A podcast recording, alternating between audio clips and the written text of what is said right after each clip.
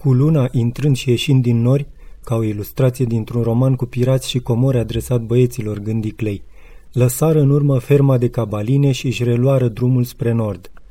În noaptea aceea începură să întâlnească și alții asemenea lor. Fiindcă acum e ora noastră, îi spuse Clay trecând automatul dintr-o mână în cealaltă. Complet încărcată, arma era a naibii de grea. Ziua este a teldemenților. Când răsar stelele apărem noi. Suntem ca vampirii. Am fost surghiuniți în noapte. Din apropiere ne recunoaștem reciproc, deoarece încă putem vorbi. De la distanță mică putem fi aproape siguri unii de ceilalți după ranițele pe care le purtăm și după armele pe care tot mai mulți dintre noi le au. Dar din depărtare, unicul semn sigur este raza de lumină mișcătoare a lanternei.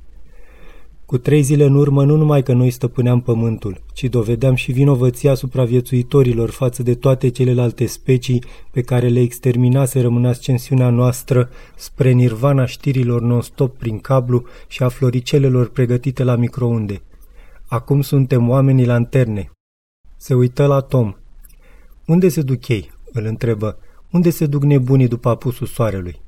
Tom îl privind de lung. La polul nord. Toți elfii au murit de boala renului nebun și tipii ăștia dau o mână de ajutor până apare noul contingent. Iisuse, făcu Clay, s-a trezit cineva cu fața la fân în seara asta? Tom tot nu zâmbi. Mă gândesc la motanul meu, spuse el. Mă întreb dacă n-a pățit ceva. Fără îndoială, crezi că asta e o prostie?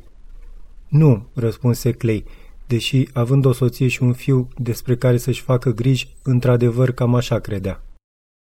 A fost un fragment din cartea Mobilul, de Stephen King, la editura Nemira, lectura George Harry Popescu.